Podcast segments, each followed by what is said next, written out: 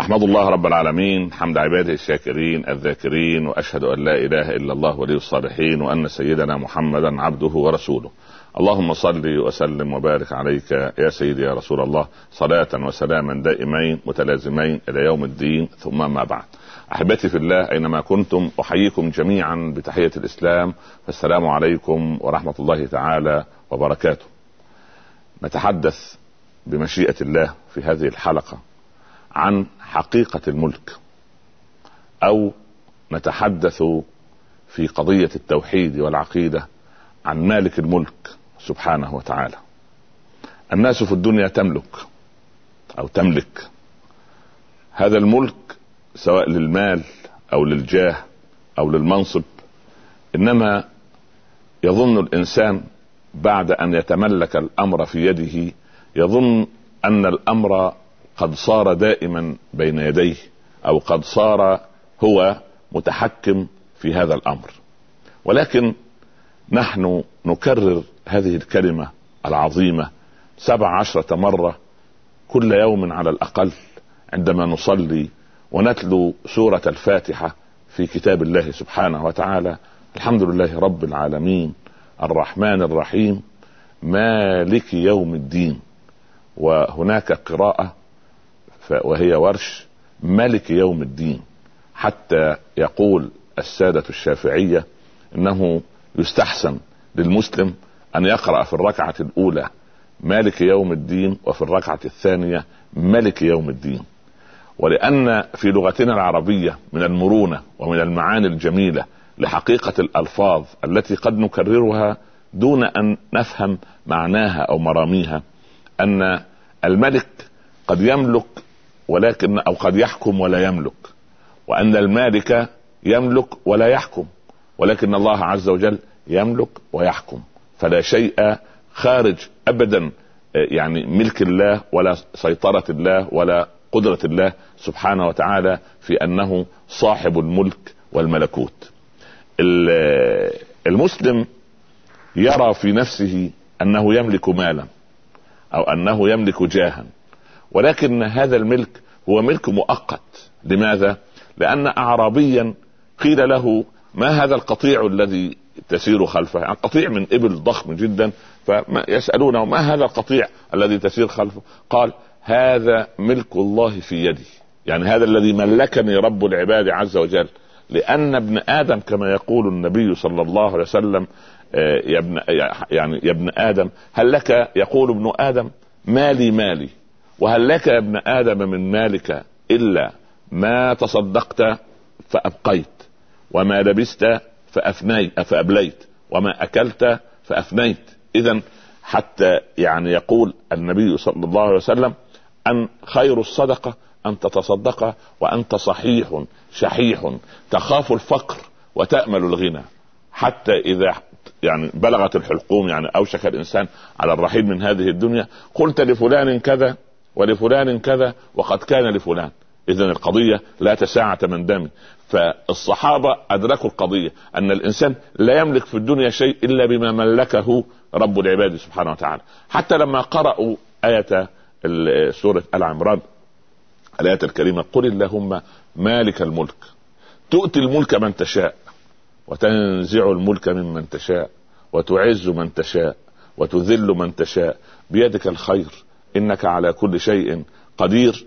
قال العلماء أفضل ما يملك الله سبحانه وتعالى الإنسان أن يملك نفسه يعني يكون صاحب قرار يكون صاحب قرار لا يكون هباء في هذا في هذا الهواء أو هباء في هذه الدنيا أو إنسان على هامش الحياة وإنما هو صاحب قرار. حتى إن بعض المفسرين لما فسروا كلمة سيدنا يوسف رب قد آتيتني من الملك سيدنا يوسف ما كان يقصد أن يملك يملك الخزائن أو خزائن مصر أو إلى آخره لكن كان يملك نفسه. وهذا أقصى وأق ويعني وأصعب شيء على النفس الإنسانية أن تتملكها وأن تملك زمامها. فكم من أناس يعني سبحان الله يتيهون في هذه الحياة نتيجة أنه لا يتملك نفسه يعني امعه يقول صلى الله عليه وسلم لا يكن أحدكم امعه قال ومن الامعه يا رسول الله؟ قال يقول إن أحسن الناس أحسنت وإن أساءوا أسأت ولكن وطنوا أنفسكم. إن أحسن الناس أحسنوا وإن أساءوا تجنبوا إساءتهم. اذا المسلم صاحب قرار. لماذا؟ لأنه مستمد من مرجعية الكتاب والسنة قراره ووضوحه، طريقه واضح سبحان الله، طيب لماذا نقرأ؟ أو يعني لماذا يعني يعني إذا أردنا أن نتفهم أن الله عز وجل ملك يوم الدين أو مالك يوم الدين. لأن الدنيا ترى نرى أمامنا نقول إن هذا المال يخص فلانا وقطعة الأرض هذه تخص فلان وهذه سيارة فلان وهذا قطيع فلان وهذا ملك فلان هذا في الدنيا. لكن هذا كلام لسان. لكن حقيقة قلب المسلم نقول هذا ملك الله الذي ملكه لفلان. يعني الله عز وجل أنعم على فلان ليس لعقله لا ولا لعلمه ابدا. إنما الله عز وجل يؤتي ملكه من يشاء. وينزع ملكه ممن يشاء. أما الفرق بين الاثنين أن إنسانا يرى نعمة الله سبحانه وتعالى سبحان الله وانسان لا يرى إلا عقله أو نفسه كما قال فرعون ولي ملك مصر. وهذه الأنهار تجري من تحت فكأنه ملك سبحان الله. لكن هذا الملك أو هذا الملك ينزع ينزع سبحان الله. يعني يخرج ابن آدم سبحان الله من الدنيا يعني فقيرا يعني عريانا كما دخل إليها فقيرا عريانا. لكن المؤمن الكيس الفاطن يرى نعمة الله سبحانه وتعالى فيما أعطى. ليس لعقله ولا لعلمه ولا لخبرته ولا لفكره. لأن هذا يولد عند الإنسان مصيبة أخرى وهي مصيبة الكبر. أن أكون متكبرا أرى أن عقلي يعني يطعمني الشهد كما يقولون. وأن فكري هو الذي صنع بي هذا. ابدا. إنما هو فضل الله ورحمته على العبد من الأول الأمر للآخر. لماذا؟ لماذا؟ الله عز وجل عندما نقرأ في سورة الفاتحة سبع عشرة مرة كل يوم مالك يوم الدين أو ملك يوم الدين لأن نتخيل أن يوم الدين سبحان الله يعني بعض الناس يسألون أو يتساءلون لماذا أن الله لم يقل مالك الدنيا ويوم الدين؟ يعني يملك أيام الدنيا ويملك رب العباد يوم الدين يوم الآخرة. لأن صورا ظاهرية تظهر أمام الناس بحق الملكية الفردية حتى الآن يبحثون عن حق الملكية الفكرية وحق يعني لا يستطيع أحد أن ينسخ كتابا دون إذن صاحبه أو ينسخ عملا فكريا تعب فيه صاحبه دون أن يستأذن منه أو يأخذ منه توكيلا أو وكالة. اذا في الدنيا في جزئية تملك مؤقتة. جزئية تملك مؤقتة. ولذلك لذلك العلماء كانوا يقولون إن الدنيا عارية مسترجعة. المال أيضا عارية مسترجعة. يعني إيه عارية مسترجعة؟ يعني كأني أنا يعني يعني تعطيني هذا الكتاب أو هذا القلم لأعيده إليك مرة. هذه عارية مسترجعة. يعني هذه أمانة يعني أستعيرها أنا منك ثم أعيدها إلى صاحبها. ولله المثل الأعلى. نحن في الدنيا نعار عمرا. يعني الله يعيرنا اعمارا ويعيرنا اموالا ويعيرنا صحه ويعيرنا قبل هذا وذاك دينا نحن مسؤولون عن نصرته وإظهاره وتطبيقه. بهذا الإطار أشعر أن هذه أمانات هذه أمانات. ولذلك لما رب العباد عز وجل يريد أن يأخذ من العبد أمانة ما مثلا أعطاني أمانة الجسد. ولكن الله عز وجل في وقت ما جزء من هذا الجسد أصيب بخلل. يحزن الإنسان لقصر فكره وقصر نظره وقلة أو ضعف إيمانه. لأنه عندما يرى أن صاحب الملك هو المتصرف في ملكه اذا ينصت العبد ويرفع يديه مستسلما. قال كما قال سيدنا عن سيدنا إبراهيم في سورة البقرة ومن يرغب عن ملة إبراهيم إلا من سفه نفسه ولقد اصطفيناه في الدنيا وإنه في الآخرة لمن الصالحين. إذ قال له ربه أسلم. قال أسلمت لرب العالمين. فماذا صنع الخليل؟ لما رأى في المنام أنه يذبح ابنه ذهب هناك إلى الجنوب إلى مكة والابن قد بلغ السعي. يا بني إني أرى في المنام أني أذبحك. لم يقل له إني رأيت مع أن الرؤيا قد تمت وانتهت. لكن يقول إني أرى. يعني كأن الأمر حاضر واضح لأنه أمر من الله فيجب أن يكون حاضرا. في صيغة الحاضر والمستقبل. إني أرى في المنام أني أذبحك فانظر ماذا ترى.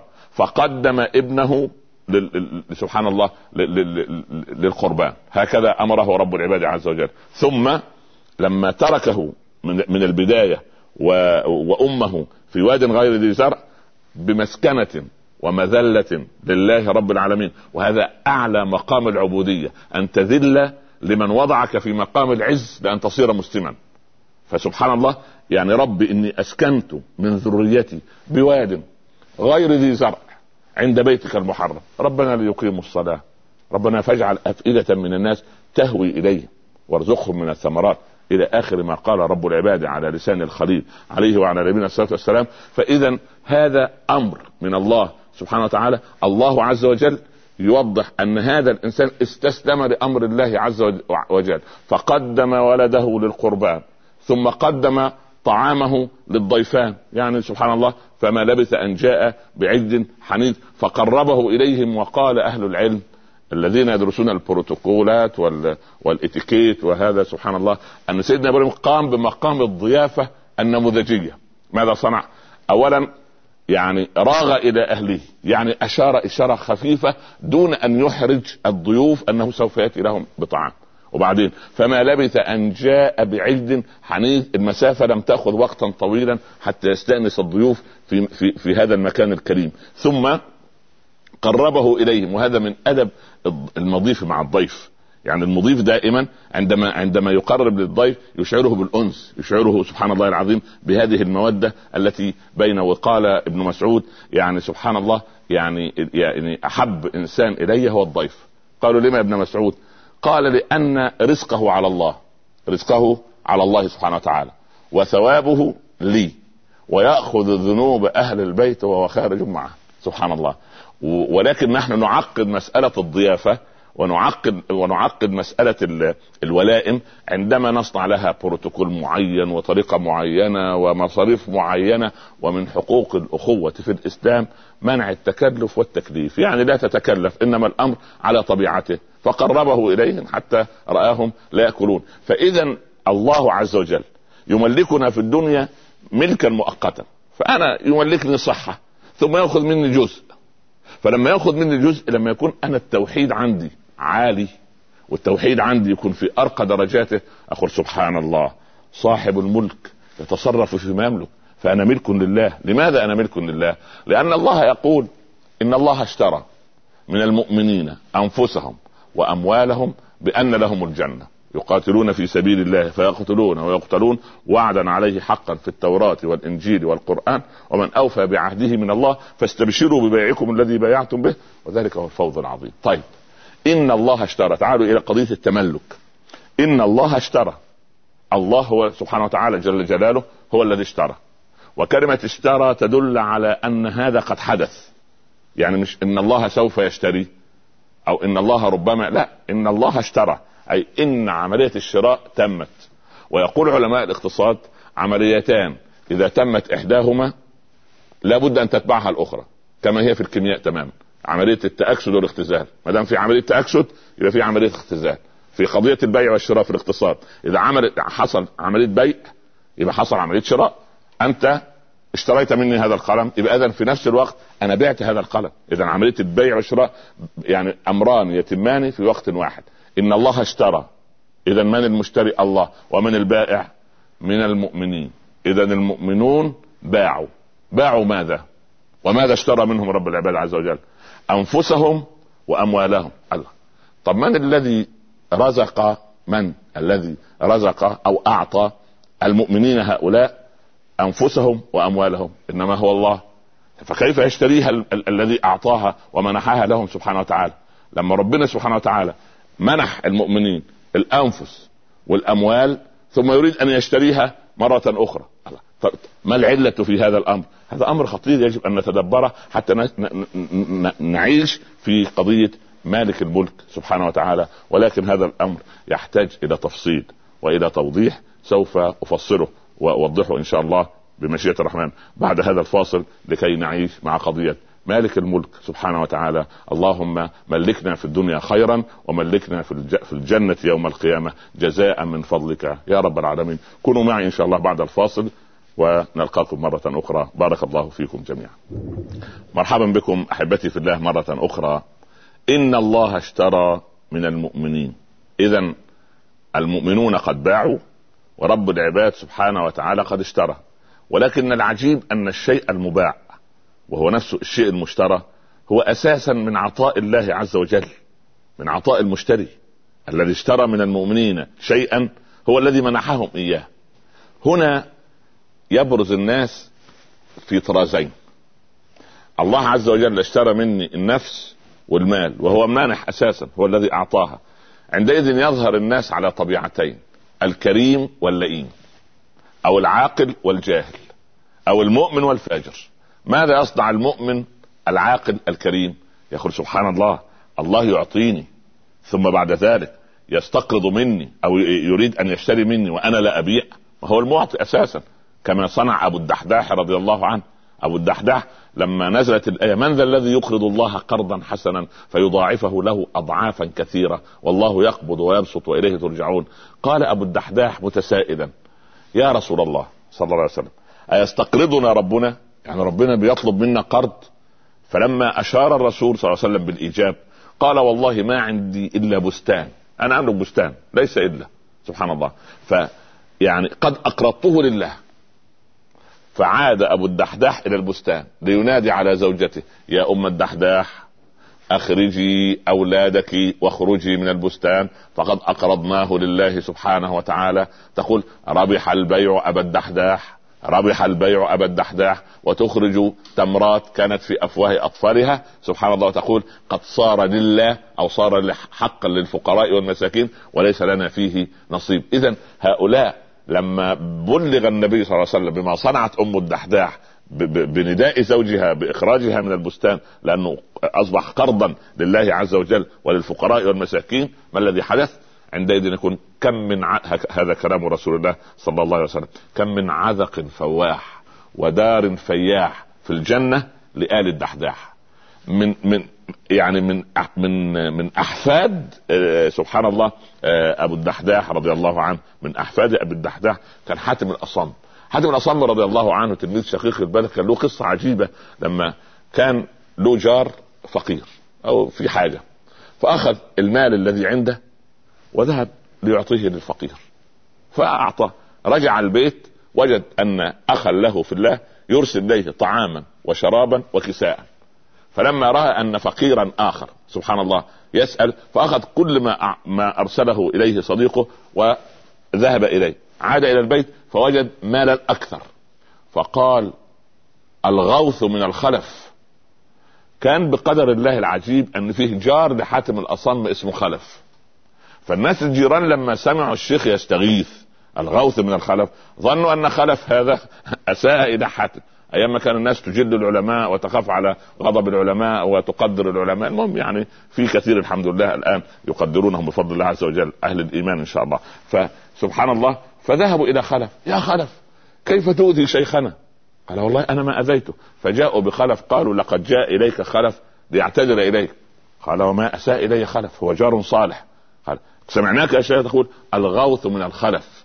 قال قلت أنا أستغيث بالله برحمة الله بفضل الله عندما أقرض الله شيئا أجد أن الله يعطيني أكثر وأكثر فأستغيث برحمة الله من من هذا الفضل الإلهي الذي يعطيه رب العباد لمن يريد خيرا. الإنسان من يعني سبحان مثل الذين ينفقون أموالهم في سبيل الله كمثل حبة أنبتت سبع سنابل في كل سنبلة مئة حبة والله يضاعف لمن يشاء. فالله عز وجل اشترى من المؤمنين أنفسهم وأموالهم فانقسم الناس قسمين. قسم العاقل المؤمن الكريم فهذا يعطي. أضرب مثالا. أب صالح أو أب أي أب. يعطي ابنه مثلا مئة درهم أو دينار. قل له يا بني خذ هذه لك. بعد مدة الأب يحتاج إلى ما نسميه نحن بالإيه؟ بالفكة أو يعني شيء كده. قل يا بني أعطيني بسرعة عشرة من هذه المئة. وإن شاء الله رب العالمين يعني أعيدها إليك أو أعيدها إليك مئة أخرى. هناك ولدان ولد عاقل وولد يعني ليس فيه عقل. العقل يقول المئة أساسا الأولى هي من أبي وأبي يأتي ليأخذ شيء من ماله. ووعدني وهو ما خل ما أخلف وعده معي أن لو أعطيته الآن عشرة يرجعها لي 100 المال ماله أساسا ماله أبي فأعطي الأب هذا هو العقل الجاهل أو الآخر سبحان الله يقول لا عصفور في اليد ولا عشرة على على الشجرة. لا لا من الذي يضمن؟ سبحان الله ان اطعم من لو يشاء الله أطعمه؟ فيقول لا لا لا لا أنا معي المئة أنا لا أريد ان أن أقسم. هذا هو الجهل. ولله المثل الأعلى. الله يعطينا كل ما مكننا فيه. الصحة الجسد المال العز العلم. وبعدين يستقرضني رب العباد لأنه اشترى. إن الله اشترى من المؤمنين أنفسهم وأموالهم الثمن إيه؟ بأن لهم الجنة. طيب الجنة دي أصلها كده يعني أصل إليها دون سبحان الله يعني دون عناء ودون تعب؟ لا الجنة لابد لها مصوغات تعيين لابد أن لها إجازات وشهادات. ما هي الإجازات والشهادات؟ اولا قد يتقاصر ويتصاغر عمل العبد الصالح أن يدخل جنة عرضها السماوات والأرض. أعدت للمتقين هذه الجنة التي لو جيء بأبأس أهل الدنيا وأطاع الله وغط فيها غطة خرج كالقمر ليلة تمام. يسأله ربه عبدي هل رأيت بؤسا من قبل قط؟ يقول يا رب وعزتك وجلالك أنا في النعيم منذ أن خلقتني. ويؤتى بأنعم أهل الدنيا رأى الخير والعز ولكن لم يتق الله. يغط في النار غطة يخرج كالفحمة المتقدة. يقول عبدي هل رأيت بؤسا من قبل قط؟ يقول وعزتك وجلالك أنا في الشقاء منذ أن خلقتني. اذا الله لما استقرضنا سبحانه وتعالى أو أو أو, أو أصابنا أو سلب منا شيء يعني المال. أعطاني ماله في مدة سلب مني المال. دخلت في صفقة وخسرت آه، حصل مشكلة حصل عليه قضية مفاجئة فدفع كل ما عنده. المهم حدث جائحة مالية اجتاحت ماله. طيب ماذا يصنع؟ يقول آه والله المال عارية مسترجعة ولله ما أخذ وله ما أعطى وكل شيء عنده بمقدار. طب الصحة؟ ما ربنا خلقني أنا صحيح البدن. وبعدين في يوم من الأيام جاءت أمراض معينة ليختبرني رب العباد عز وجل لأنه أعد لي سبحان الله أو أعد لصاحب الابتلاء سواء في المال أو في الصحة مكانا ما عنده درجة معينة عنده في الجنة. فما الذي حدث؟ يأتي الابتلاء لتعوض النقص في العمل. الابتلاء هيجي جنبه إيه؟ صبر. يجي جنبه صبر. وقلنا إن أي مسلم أي مسلم أو مسلمة تمر عليه أيام دون أن يبتلى في صحته ولا في ماله أو بهم أو بغم أو بإيذاء ناس لابد أن يراجع حساباته مع الله لأنه بعيد عن الله عز وجل. لماذا؟ لأن لابد من الابتلاء ولنبلونكم يعني ربنا هيختبرنا يعني يعني يعني يعني يوجدنا في الدنيا ابتلاء ويرزقنا في الجنة جزاء. يعني يوجدنا في الدنيا ابتلاء. يبتليني بالمال وبعدم المال. يعني بالغنى والفقر بالشيء ومضاده. يبتليني بالصحة يبتليني بالمرض. الصحة ابتلاء. يبتليني بالجاه ويبتليني بعدم وجود الجاه. سبحان الله. فإنسان يعطى هذا. قل اللهم مالك الملك. تؤتي الملك من تشاء.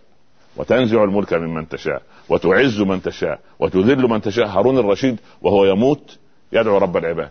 يقول يا من لا يزول ملكه ارحم من قد زال ملكه. إذا الملك يعني لا, لا, لا, لا أنت تبقى ولا سبحان الله العظيم. وقف عبد الملك ابن مروان كان عنده في اواخر العشرينات وكان أمير المؤمنين أمام المرآة فقال حبذا الملك لو يدوم.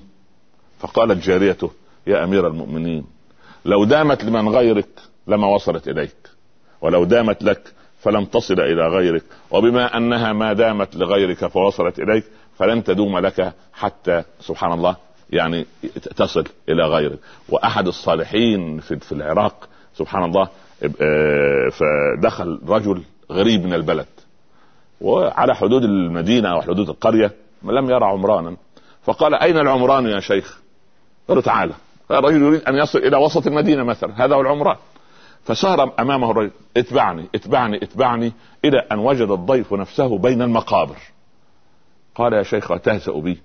أقول لك أين العمران؟ تأتي بي إلى هذا المكان؟ قال يا هذا كل الذين هناك يأتون إلى هنا ولا واحد من هنا يعود إلى هناك. يا سبحان الله وأحد الملوك بنى قصر جميل منيف وبعدين قال من؟ أخرج في هذا القصر عيب واحد اعينه عندي مستشارا فدخل الناس والمهندسين والمتخصصين يبحثوا عن عيب واحد في القصر التصميم الديكور الستر الشيء دخل رجل كبير السن طاعن في السن شيخ. يعني يقال في اللغة العربية لكبير السن من الرجال شيخ. ويقال للمرأة كبيرة السن آه، عجوز. المهم ف الرجل كبير السن يتوكل على عصا. فنظر في القصر ثم نظر الملك. أيها الملك قصرك يصلح أن يكون جنة إلا أن فيه عيبان. فتعجب الحاضرون يعني أهل, أهل التخصص لم يكتشفوا العيب. وأنت تكتشف عيبين اثنين. عيبان؟ قال بلى. ما هما؟ قال خراب القصر ولو بعد حين وموت صاحبه ولو بعد حين. آه. الملك الباقي سبحان الله سيدنا علي بن أبي طالب له حكمة عجيبة تعلمناها ونحن صغار. يقول الغنى والفقر الحقيقيان بعد العبور على الصراط. يعني بعد العبور على الصراط تعرف إن كنت ذاهب إلى الجنة اللهم اجعلها لنا جميعا جنة بلا بلا سابقة عذاب يا رب. هذا هو الغنى الحقيقي. والعياذ بالله الذهب إلى النار هذا هو الفقر الحقيقي حتى وإن كان يملك الدنيا كلها. الغنى والفقر الحقيقيان لا لا يظهر أحدهما إلا بعد العبور على الصراط. فربنا سبحانه وتعالى يمتحن العبد أعطاني الصحة سلب من الجزء يقول فلان أصيب يقول فلان أصيب كان ينظر كويس وعامل كذا أذني حصل فيها كذا ذراعه مش عارف بوتر إيه مش حصل فيه نقص. المؤمن لا ينزعج. لماذا لا ينزعج؟ لأنني ملك لمن يملكني. الله عز وجل. إن الله اشترى من المؤمنين أنفسهم وأموالهم بأن لهم الجنة. وبعد ما اشترى رب العباد عز وجل المال والأنفس اعادنا أعادها إلينا أمانة. أعادها إلينا أمانة. وبالتالي نفهم هنا لماذا حرم الله عز وجل الأشياء التي تودي بحياة الإنسان. سبحان الله. ال ال الأشياء اللي تودي بحياه الإنسان كشرب المسكرات أو المخدرات أو الأشياء اللي تضيع الإنسان هكذا فالله عز وجل حرمها على الإنسان حتى يحافظ العبد على الأمانة التي أودعها له مالك الملك سبحانه وتعالى.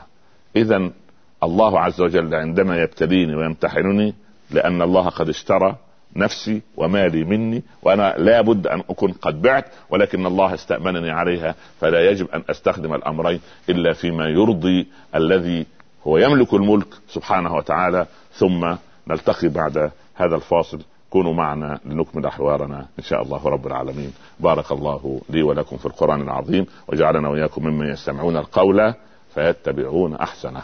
بارك الله فيكم. مرحبا بكم أحبتي في الله مرة أخرى ونتحدث عن مالك الملك سبحانه وتعالى. فجعل الله من فضله حتى لا يسرقنا الوقت آه، يوم الدين ملك له وحده. إن الدنيا ممكن نتملك ظاهريا أنا أتملك كما قلت قطعة أرض أملك سيارة أملك كذا أملك كذا. لكن ال ال ال في الآخرة لمن الملك اليوم؟ لله الواحد القهار. لماذا؟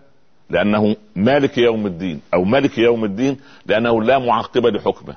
هنا الآخرة ملك لله وحده. قال ربنا لا ظلم اليوم لأن لما الله ملك بعضنا على بعض ظلم بعضنا بعضا. وافترى بعضنا في بعض وحاف بعضنا على بعض ولم نتحلى ولم نتخلق بقيم ديننا ومبادئ ديننا وأعطانا الأمانات أعطانا المال أمانة فما حافظنا عليها أعطانا الوقت أمانة فما حافظنا عليه أعطانا حسن التعامل يعني ليبلو بعضكم بعضا اختبارات زوج مع زوجة جار مع جار ولد مع ابن سبحان الله أعطانا نعمة الأولاد فما ربيناهم على منهج الكتاب والسنة وإنما تركناهم هباء منثورا لكل الفيروسات والميكروبات المحيطة فكل هذا تقصير في ما ملكنا رب العباد فيه في الدنيا. أما صنعنا هذه هذا الملك في قضية أن يتكبر بعضنا على بعض. إن فرعون علا في الأرض وجعل أهلها شيعا يصلع طائفة منهم يعني إلى آخر ما قال رب العباد عز وجل. هذا علو بما يظن أنه يملك مع إن سبحان الله العظيم يأتي يوم الإنسان يسلب منه ملكه كله ويحاسب عليه كله. سبحان الله. ولذلك أنا أحار على هؤلاء البخلاء. في العطاء والبخلاء في التعامل. في أناس بخلاء في العطاء وبخلاء في التعامل بخلاء في الكلمة الطيبة. يبخل بالكلمة الطيبة. قال صلى الله عليه وسلم وأبخل منه يعني كان بيتكلم عن البخل وآخر الحديث قال الذي يبخل بالسلام في ناس ممكن تحت سقف واحد لا يحدث أحدهم أحدا ولا يكلم زوج زوجته أو زوجة زوجها. لماذا؟ لأن هناك هذا التصحر العاطفي الذي يعني غشي القلوب ودخل إلى القلوب وجفاف العواطف الإنسانية جعلت الناس كل واحد يعيش في جزيرة منعزلة ولا رابط لنا ولا ترطيب لهذه القلوب إلا بالعودة إلى منهج علام الغيوب سبحانه وتعالى ملك الملك ونعلم أنه إن ملكنا إنما ليختبرنا. ماذا نصنع فيما فيما سبحان الله كانت أم المؤمنين عائشة تتصدق على المسكين فكان يقول لها جزاك الله خيرا يا أم المؤمنين. تقول بل جزاك أنت. يقولون يا أم المؤمنين هو الذي أخذ وهو الذي يدعو. قالت لا هو صاحب فضل علينا أنه نقل زادنا إلى الآخرة. يعني بدل ما كان هذا المال يضيع عندنا وربما نحاسب عليه في إنفاق ما فهو نقل الزاد إلى الآخرة. سبحان الله العظيم. فهذا يعني هذا العطاء أو هذا الفهم من أم المؤمنين عائشة هذا من كرم الله سبحانه وتعالى. آه، يعني نبدأ في آه، تلقي الاتصالات إن شاء الله رب العالمين. أرجو أن يكون في الموضوع. أول اتصال تفضل السلام عليكم. وعليكم السلام ورحمة الله وبركاته. والله أنا هنا بقالي 30 سنة في في هذا البلد إيطاليا ولكن ما أنظره حولي يعني في تناقض ما بين أحوال الدنيا وأحوال ما يقوله ربنا سبحانه وتعالى نعم. بمعنى أن الإنسان إذا لم يعمل ويذهب ويشقى فلم يرزق فلم لن يعيش م. وفي هذا ال... في هذا ال... يعني ال... في هذه النقطة م. الإنسان هنا مخير أم. يعني أو مسير طيب سي بارك الله معنى فيك. هذا أن الإنسان يجلس ولا يعمل شيئا نعم. أم هي السماء تنزل مطرا ومالا و... بارك الله فيك. وصل شكرا. وصل السؤال. اولا نجيب السؤال من آخره. السماء لا تمطر ذهبا ولا فضة. يقول عمر بن الخطاب لا ينامن أحدكم على ظهري. ويقول اللهم ارزقني. وهو يعلم أن السماء لا تمطر ذهبا ولا فضة. هذا هو الأمر الأول. والله عز وجل يقول وقل اعملوا. والحديث يقول لو توكلتم حق التوكل لرزقت لرزقتم كما ترزق الطير تغدو خماصا وتعود بطانا تغدو يعني تتحرك وتذهب. عليك أن تطرق الأسباب وأن تبحث وأن تبحث عن العمل الأفضل وأن يكون عندك طموح. ولكن هذا بنية ابتغاء مرضات الله. وبنية أن تأكل حلالا. وبنية أن تتعب وتكد وتعلم أن هناك ذنوبا يعني لا يكفرها إلا السعي على المعيشة. ومن بات كالا من عمل يده بات مغفورا له. والإنسان الصحابي لما سلم على النبي صلى الله عليه وسلم وجد في يده خشونة قال من أين هذه الخشونة؟ قال من العمل يا رسول الله. قال هذه يد يحبها الله ورسوله إن الله يحب العبد المحترف. والصحابة كلهم كانوا أصحاب حرف والأنبياء جميعا كانوا أصحاب حرف. أما مسألة أنني مسير أم مخير أنا مخير في كل هذه الأمور أن أعمل عملا صالحا. أما التسيير أنت لا تحاسب عليه في أن أولد يوم كذا أو أموت يوم كذا. هذا والله أعلم. السؤال الذي يليه. تفضل. الاتصال الذي بعده. السلام عليكم آه، وعليكم السلام ورحمة الله وبركاته. تفضل. أه الحقيقة أحب أن أبدأ سؤالي بهذا الدعاء. رب ثبتني على دينك ما أحييتني ولا تزغ قلبي بعد آمين هديتني. آمين. وهب لي من لدنك رحمة إنك أنت الوهاب. يا رب. على محمد وآله الأطهار الأطيار يا رب. آمين. آه شيخي العزيز نعم. الحقيقة سؤالي هو عن الأثر الوضعي لحسن الظن بالله في موضوع الرزق والملك. الله يرضى عليك. بارك الله فيك. شكر الله لك. شكرا أولا شيخنا ووفقكم بارك الله فيك. بارك الله فيك. هذا سؤال جميل. حسن الظن بالله في قضية ال ال قضية ال ال الرزق وسبحان الله حتى قضية التوبة. أنا عند حسن ظن عبدي بي. إن كان خيرا فخير. بمعنى وإن كان طبعا الطرف الجانب الآخر. أنا عند حسن ظن عبدي بي يعني أنت يجب أن تحسن الظن أن رزقك مكفول عند الله. ولكن دعائك مش مسألة أن يرزقك هو يرزقك إن شاء الله لكن أن يبارك لك في رزقك أن يضع لك البركة في الرزق والبركة في العمر. دخل النبي صلى الله عليه وسلم على آه، أم حبيبة آه، بنت أبي سفيان زوجه رضي الله عنها أم المؤمنين. فوجدها تدعو بعد صلاة الصبح اللهم أطل عمر زوجي رسول الله. صلى الله عليه وسلم. وأطل عمر ابي أبا سفيان.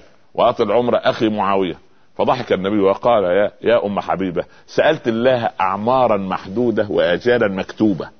ألا سألت وقلت اللهم بارك لي في عمر زوجي رسول الله. اللهم بارك لي في عمر ابي أبي سفيان. بارك لي في عمر أخي معاوية. اذا قضية البركة في العمر البركة في الرزق البركة في الأولاد هذه هي هي المعول الذي يدعو الإنسان ربه هذا من حسن الظن. أما رزقك أتيك أتيك على محالة ولكن عليك أن تسعى وليس عليك إدراك النجاح. هذا يعني من باب حسن الظن في مسألة ال ال ال ال ال ال الرزق. وإن كان هناك من ملك من أي نوع سوف يأتيك إن شاء الله رب العالمين. طيب الاتصال الذي يليه؟ السلام عليكم يا شيخ. وعليكم السلام ورحمة الله وبركاته. شيخ أنا بنسالك آه، إذا كنا نحن نلتجئ إلى مالك الملك هو الله نعم. فلماذا آه، عن طريق إن ربي مالك الملك أن لا نلتجئ إلى الحرام؟ نعم. ان, أن, أن نترك الحرام. كيف عن طريق إن نوحد مالك الملك في قلبي بأن لا أتجه إلى الحرام؟ نعم. طيب. بارك الله فيك. اولا يتجه الناس إلى أن يدفعوا رشاوى أو حرام أو شيء ليحصل على شيء ليس من حقه وهو ينسى أن مالك الملك إنما هو الله رب العالمين. رزقك آتيك آتيك شئت أم أبيت. والله يا ابن آدم كما روي يا ابن آدم لو رزق لو لو ركبت ال ال ال الريح لتلحق برزقك لركب الرزق البرق فسبقك ثم دخل في فمك ولكنك تستعجل. الناس تستعجل سبحان الله. فالعبد ليس الرزق بالعجل ابدا الرزق يأتي على مهل هيأتيك. ولكن لا تستعجل ما عند الله بمعصية الله. فسؤال ابنتنا ان ان أن لماذا وأننا نقتنع أن مالك الملك هو الله رب العالمين؟ فلماذا يعني ندلف إلى أبواب الحرام لنأخذ أرزاقنا؟ لا أنا أقول وأوضح أن مالك الملك ليست عقيدة قوية عند البعض الذي يصنع هذا فيطرق باب هذا ويتوسل إلى هذا ويتذلل إلى هذا وإنما لله العزة ولرسوله وللمؤمنين. يعني أرى والله أعلم أن عندما يقل اليقين والإيمان الحقيقي في قلب العبد يبدأ الإنسان في أن يحصل على ما يريد أن يكون له مالكا عن طريق ليس عن طريق حلال وإنما يجب عن أن يحصل عليه عن طريق حلال لأن الغاية في الإسلام شرعية والوسيلة في الإسلام يجب أيضا أن تكون شرعية. هذا والله أعلم. طيب السؤال الذي يليه إن شاء الله. تفضل. أيوه.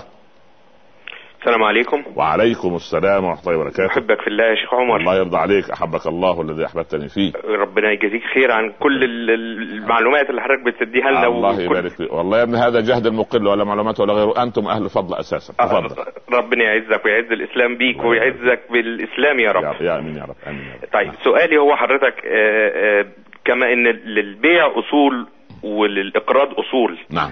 ما هي أصول البيع والإقراض مع الله سبحانه وتعالى. الله يرضى عليك. شكر الله لك. بارك الله فيك. جزاك الله خير. هذه بلاغة سائل. بارك الله. وأنا أحب البلاغة. آه.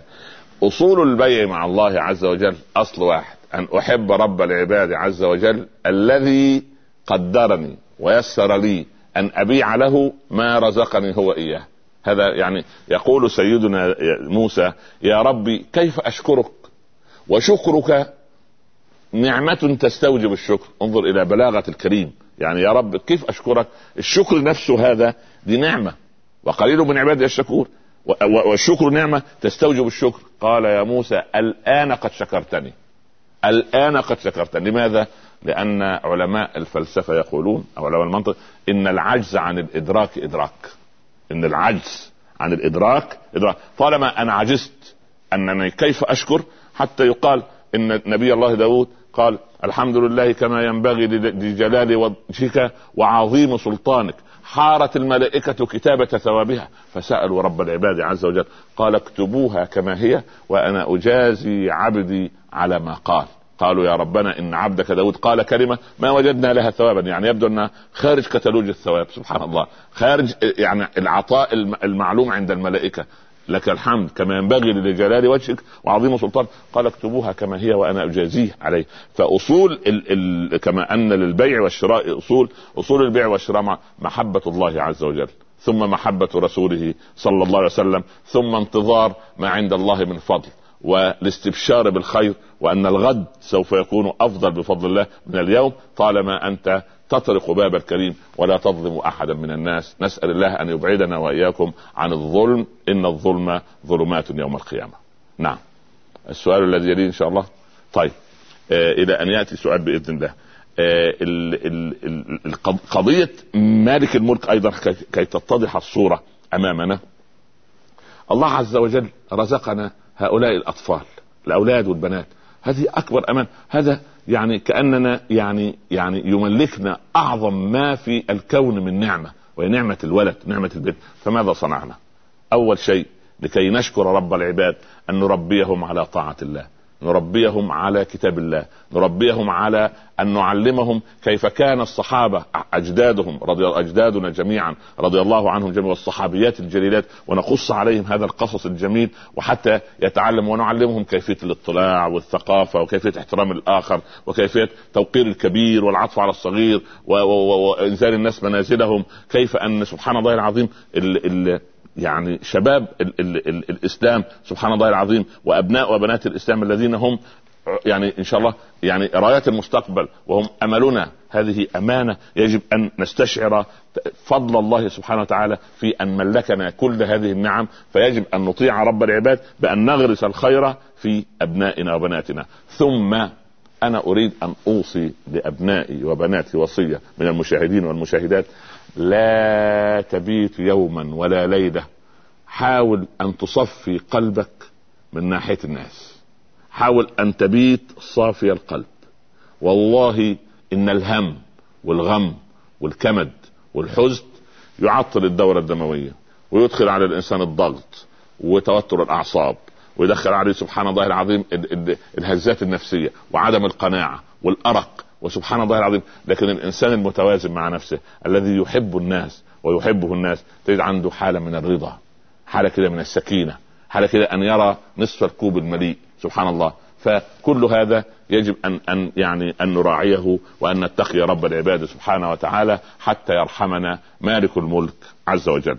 يعني ندعو الله سبحانه وتعالى في نهاية هذه الحلقة أن يجعلنا وإياكم جمعنا جمعا مرحوما وتفرقنا من بعده تفرقا معصوما، اللهم لا تجعل بيننا شقيا ولا محروما، لا تدع لنا في هذه الليلة العظيمة ذنبا إلا غفرته، ولا مريضا إلا شفيته، ولا عسيرا إلا يسرته، ولا كربا إلا أذهبته، ولا هما إلا فرجته، ولا دينا إلا قضيته، ولا ضالا إلا هديته، ولا مسافرا إلا غانما سالما لاهله إلا وقد رددته، اللهم خذ بيد أولادنا وبناتنا في الامتحانات يا رب العالمين واجعلهم من المتفوقين والمتفوقات في الدنيا والآخرة واطرد عنهم شياطين الإنس والجن وهيئ لبناتنا أزواجا صالحين ولأبنائنا زوجات صالحات ويسر لهم أمورهم. يا أكرم الأكرمين اللهم اجعل هذا البلد آمنا مطمئنا وسائر بلاد المسلمين وارزقنا قبل الموت توبة وهداية ولحظة الموت روحا وراحة وبعد الموت إكراما ومغفرة ونعيما أكرمنا ولا تهنا أعطنا ولا تحرمنا.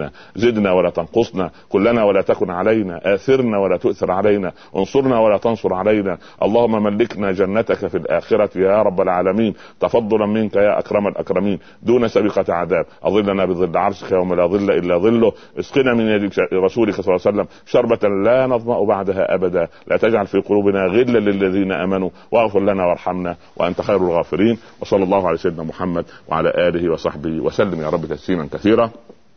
أحبتي في الله يعني أرجو أن يعني نعيد مع أنفسنا المعاني أو العناوين السريعة التي قلتها في هذه الدقائق المعدودات في قضية مالك الملك. لأننا إذا ملكنا في الدنيا هذا ملك سبحان الله أو تمليك مؤقت مؤقت. وتلك الأيام نداولها بين الناس. واعلم أن اليوم يومان.